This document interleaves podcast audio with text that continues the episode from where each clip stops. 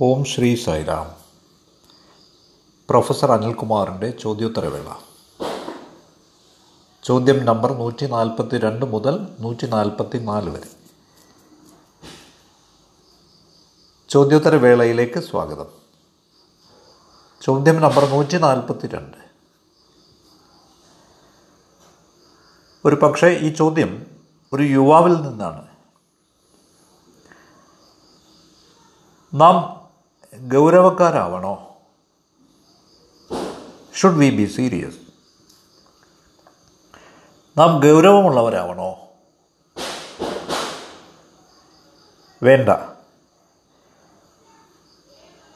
ഇത് വളരെ രസകരമായൊരു ചോദ്യമാണ്. ഒരു പക്ഷേ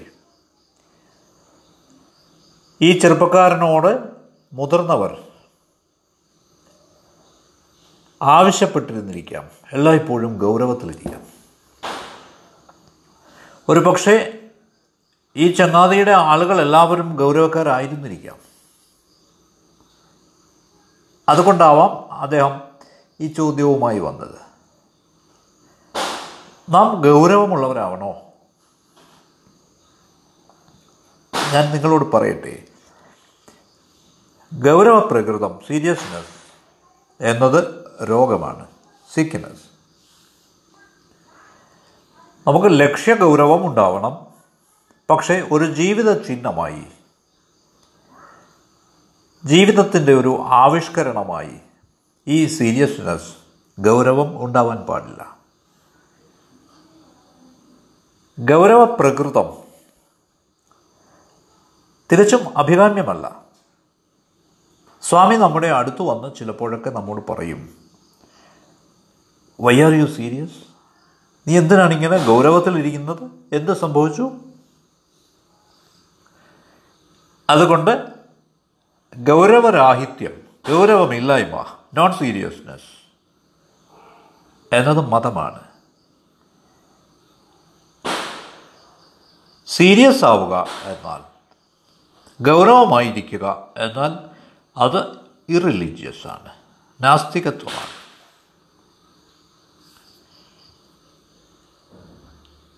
ഗൗരവമില്ലാത്ത ആളിന് മാത്രമേ യഥാർത്ഥ ജീവിതം അറിയാനാവുകയുള്ളൂ.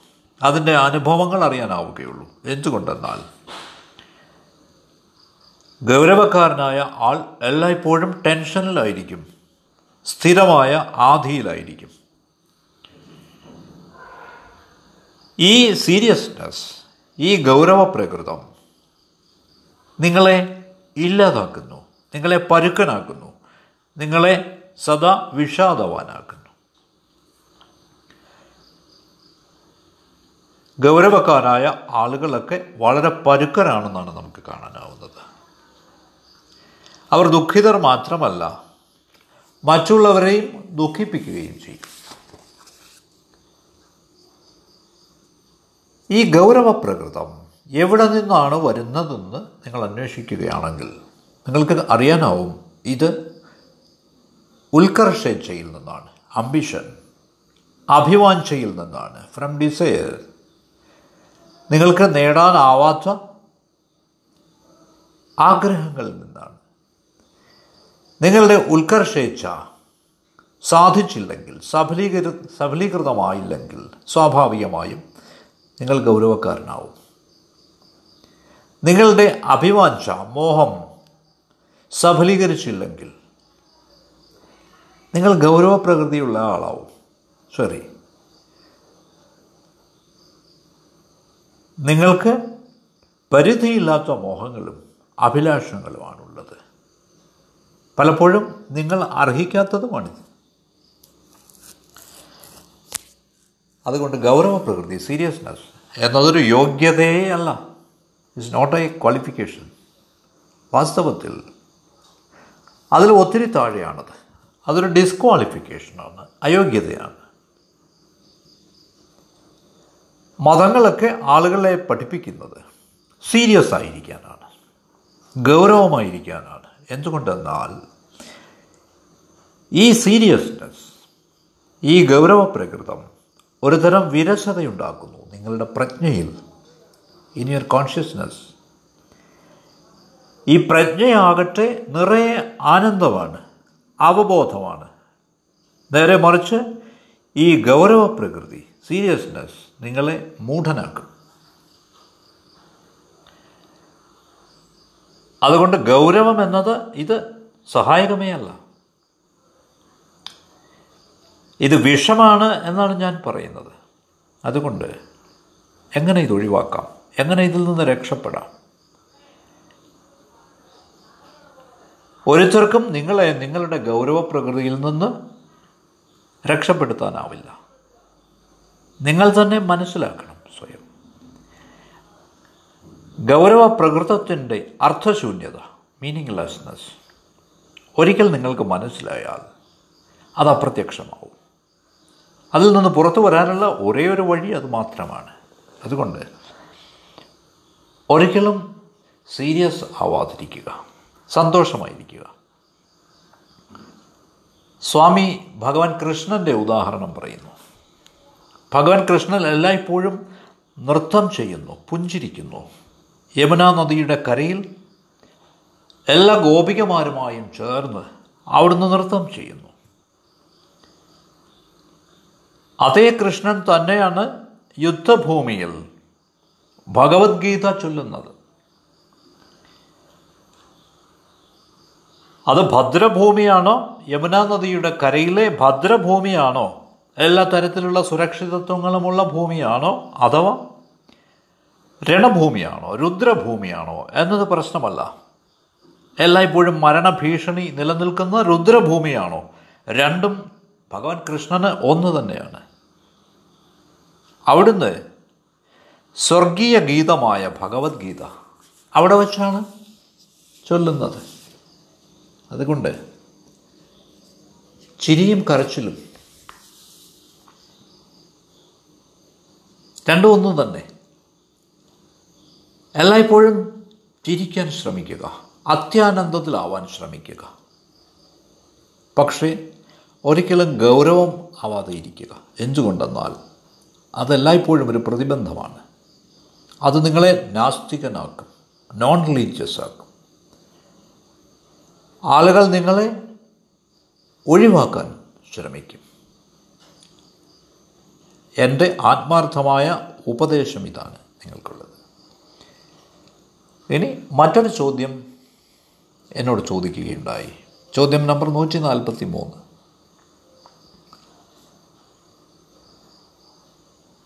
നാം ചില കേഡറുകൾ വി ഐ പി ഭക്തന്മാർ V V I P devotees rank and file പ്രസിഡന്റ്മാർ vice പ്രസിഡന്റുമാർ സോണൽ പ്രസിഡന്റുമാർ റീജിയണൽ പ്രസിഡന്റുമാർ ഇവരെയൊക്കെ കാണുന്നു. ശരി ഈ ഹൈറാർക്കി ഈ അധികാര ശ്രേണി ആവശ്യമാണോ? ആധ്യാത്മികതയിൽ ഹൈറാർക്കി വേണോ?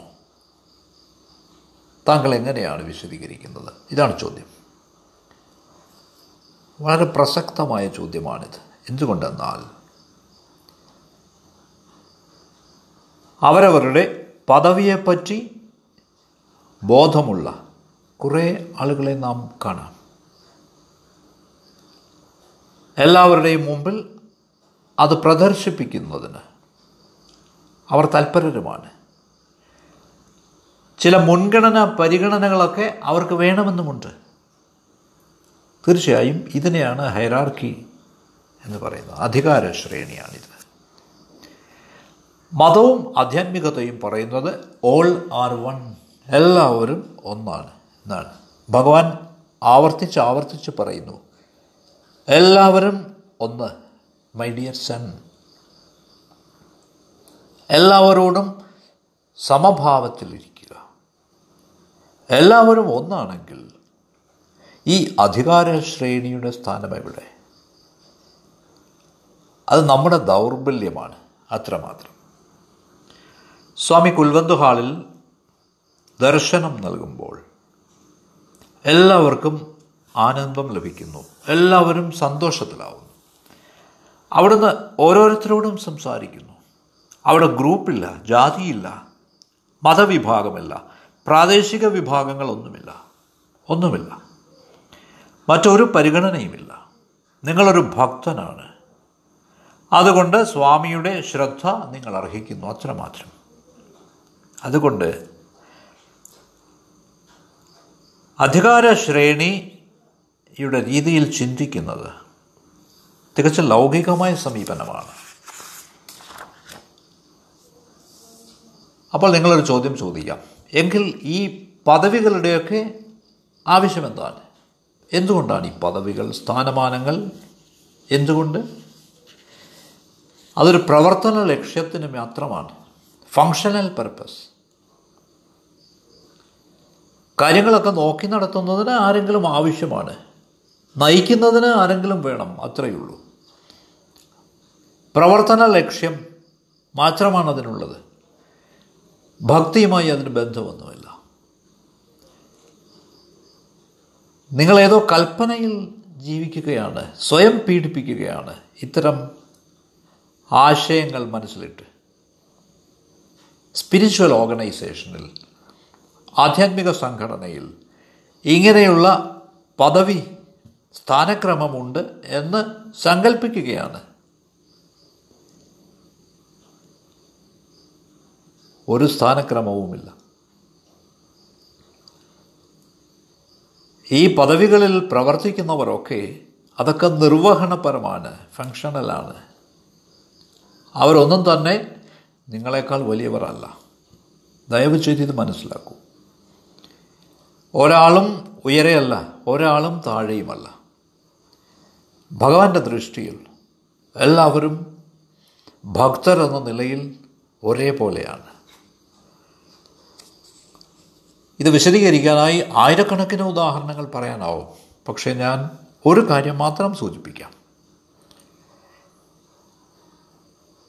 ഇന്ത്യൻ പ്രസിഡന്റ് വരുമ്പോൾ സ്വാമി ആദ്യം ഭക്തരോട് സംസാരിക്കും. എന്നിട്ട് അവിടുന്ന് വീൽ ചെയറിലുള്ള ആളുകളോട് സംസാരിക്കും. അതിനുശേഷം അവിടുന്ന് വിദ്യാർത്ഥികളുമായി സംസാരിക്കും. ഏറ്റവും അവസാനം ഇന്ത്യൻ പ്രസിഡന്റിന്റെ അടുത്തേക്ക് അവിടുന്ന് വരും. എവിടെയാണ് ഇവിടെ ഹയറാർക്കി?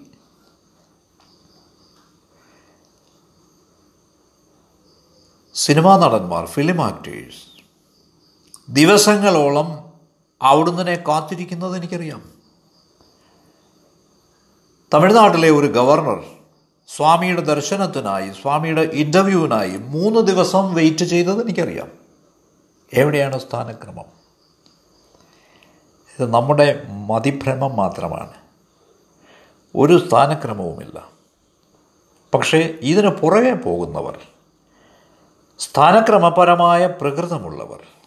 അവർ മറ്റുള്ളവരുടെ മേൽ ബോസ് കളിച്ചേക്കാം. അത് അവരുടെ ഈഗോയുടെ സ്വാർത്ഥഭാവത്തിന്റെയും അഹന്തയുടെയും ലക്ഷണമാണ്. തീർച്ചയായും അത് അവരുടെ ദൗർബല്യമാണ്. ആധ്യാത്മികതയിൽ ഒരു സ്ഥാന വലിപ്പവും സ്ഥാനക്രമവുമില്ല ഒരു ഹൈറാർക്കിയുമില്ല അങ്ങനെയാണ് എനിക്ക് തോന്നുന്നത്. ഇനി ചോദ്യം നമ്പർ നൂറ്റി നാൽപ്പത്തി നാല് ഇനി ഞാൻ അടുത്ത ചോദ്യത്തിലേക്ക് പോവുകയാണ്. എന്താണ് പാപം? എന്താണ് പുണ്യം? What is a sin what is a virtue നന്മ എന്ത്? പുണ്യം എന്ത്? പാപം എന്ത്? ഈ സംശയം നിരവധി ആളുകൾക്ക് ഇടയ്ക്കിടെ ഉണ്ടാവാറുണ്ട്. അതെ. എന്നാൽ ഞാൻ നിങ്ങളോടൊരു കാര്യം പറഞ്ഞു കൊള്ളട്ടെ നിങ്ങൾ കരുതുന്ന പുണ്യവും പാപവും സ്ഥിരമല്ല. ഒരിക്കൽ പാപമായിരുന്നത് പിന്നീട് പുണ്യമായി നന്മയായി മാറിയേക്കാം. ഇപ്പോൾ നന്മയായിരിക്കുന്നത് പിന്നീട് പാപമായി തീർന്നേക്കാം. അതുകൊണ്ട് പുണ്യവും പാപവും സാമൂഹിക സാമ്പത്തിക സാഹചര്യങ്ങളെ ആശ്രയിച്ചിരിക്കുന്നു. Socio economic conditions. അവ മാറിക്കൊണ്ടേയിരിക്കും. അവ സ്ഥിരമല്ല. നാം ഇത് മനസ്സിലാക്കണം. അതുകൊണ്ട് എന്താണൊരു പുണ്യം? എന്താണ് പാപം? സ്വാമി വളരെ നല്ല ഏറ്റവും പ്രായോഗികമായ വിശദീകരണം തരുന്നുണ്ട് ഇതിന്. ദയവചിത് ഇത് ശ്രദ്ധിക്കൂ. അവിടുന്ന് എന്താണ് ഈ പുണ്യത്തെപ്പറ്റിയും പാപത്തെപ്പറ്റിയും പറയുന്നത്? എന്താണ് പാപം? വാട്ട് ഇസ് എ സിൻ ശരി സ്വാമിയുടെ നിർവചനം എനിക്ക് ഒത്തിരി ഇഷ്ടമാണ്. അവിടുന്ന് എന്താണ് പറയുന്നത്? മറ്റൊരുവന്റെ ജീവിതത്തിൽ ഇടപെടുന്നത് പാപമാണ്. To interfere in somebody's life is a sin നിങ്ങൾ എന്തിനും മറ്റൊരുവന്റെ ജീവിതത്തിൽ ഇടപെടണം. അഭിപ്രായം പറയുന്ന ആളുകളെ വിമർശിക്കുന്ന ആളുകളെ തെറ്റുകൾ ചൂണ്ടിക്കാണിക്കുന്ന ആളുകളെ അപവാദം പരത്തുന്ന ആളുകളെ നാം കാണുന്നു. ഇതിനേക്കാൾ വലിയ പാപമില്ല. മറ്റുള്ളവരുടെ ജീവിതത്തിൽ ഇടപെടുന്നത് പാപമാണ് സിന്നാണ്. അപ്പോൾ എന്താണ് ഒരു നന്മ പുണ്യം? വാട്ട്സ് എ വെർച്യൂ ഒരുവന്റെയും ജീവിതത്തിൽ ഇടപെടാതിരിക്കുന്നതാണ് നന്മ വെർച്യൂ അതുകൊണ്ട് മറ്റൊരാളിന്റെ ജീവിതത്തിൽ ഇടപെടാതിരിക്കുക. അതാണ് വെർച്യൂ നന്മ അതാണ്. എനിക്കറിയാം ചില ആളുകൾ സ്വാമിയോട് ചോദിക്കും സ്വാമി എന്റെ അയൽവാസിയുടെ അവസ്ഥ എന്ത് എന്നൊന്ന് പറഞ്ഞു തരാമോ? നിങ്ങൾക്കറിയുമോ അവിടുന്ന് എന്താണ് പറയുന്നതെന്ന്? നിങ്ങളിവിടെ വന്നത് നിങ്ങളുടെ പ്രശ്നം അറിയാനാണ് മറ്റൊന്നിനുമല്ല. ഒരു പക്ഷേ പിതാവ് വന്ന് തന്റെ മുതിർന്ന പുത്രനെപ്പറ്റി അന്വേഷിച്ചാലും കുടുംബമായി അവർ വരുമ്പോൾ സ്വാമി ആ അച്ഛനോട് പറയും നിന്റെ മകൻ ചോദിക്കട്ടെ ഇത്? നിന്റെ മകൻ പ്രാർത്ഥിക്കട്ടെ? നീ എന്തിനാണ് ഇത് നിർബന്ധിക്കുന്നത്? Why do you insist on this അവർ അവരുടെ ജീവിതം ഇങ്ങനെയാണ് ജീവിക്കുന്നത്. അതിൽ ഇടപെടാതിരിക്കുന്നതാണ് ഭേദം. നിന്റെ കുടുംബാംഗമാണെങ്കിൽ കൂടി. ഇതാണ് നന്മ എന്നത് വെർച്ചു എന്നത്. ഇങ്ങനെ ഇടപെട്ടുകൊണ്ടേയിരിക്കുന്നത് പാപമാണ്. ഇതിന് യാതൊരു സംശയവുമില്ല. അപ്പോൾ ചോദ്യം ഉയർന്നേക്കാം. അപ്പോൾ എന്താണ് നന്മ? പുണ്യം. വാട്ട് ഈസ് ഗുഡ് അഥവാ ഞാനത് ഇങ്ങനെ പറയാം. ആരാണ് ഈശ്വരൻ? ആരാണ് ദൈവം? ആരാണ് പിശാജ്? ഹു ഇസ് എ ഡെവിൾ ദൈവം ആര്? പിശാജാത് ആര്? ഇത് തീർത്തും രസകരമായ ചോദ്യമാണ്.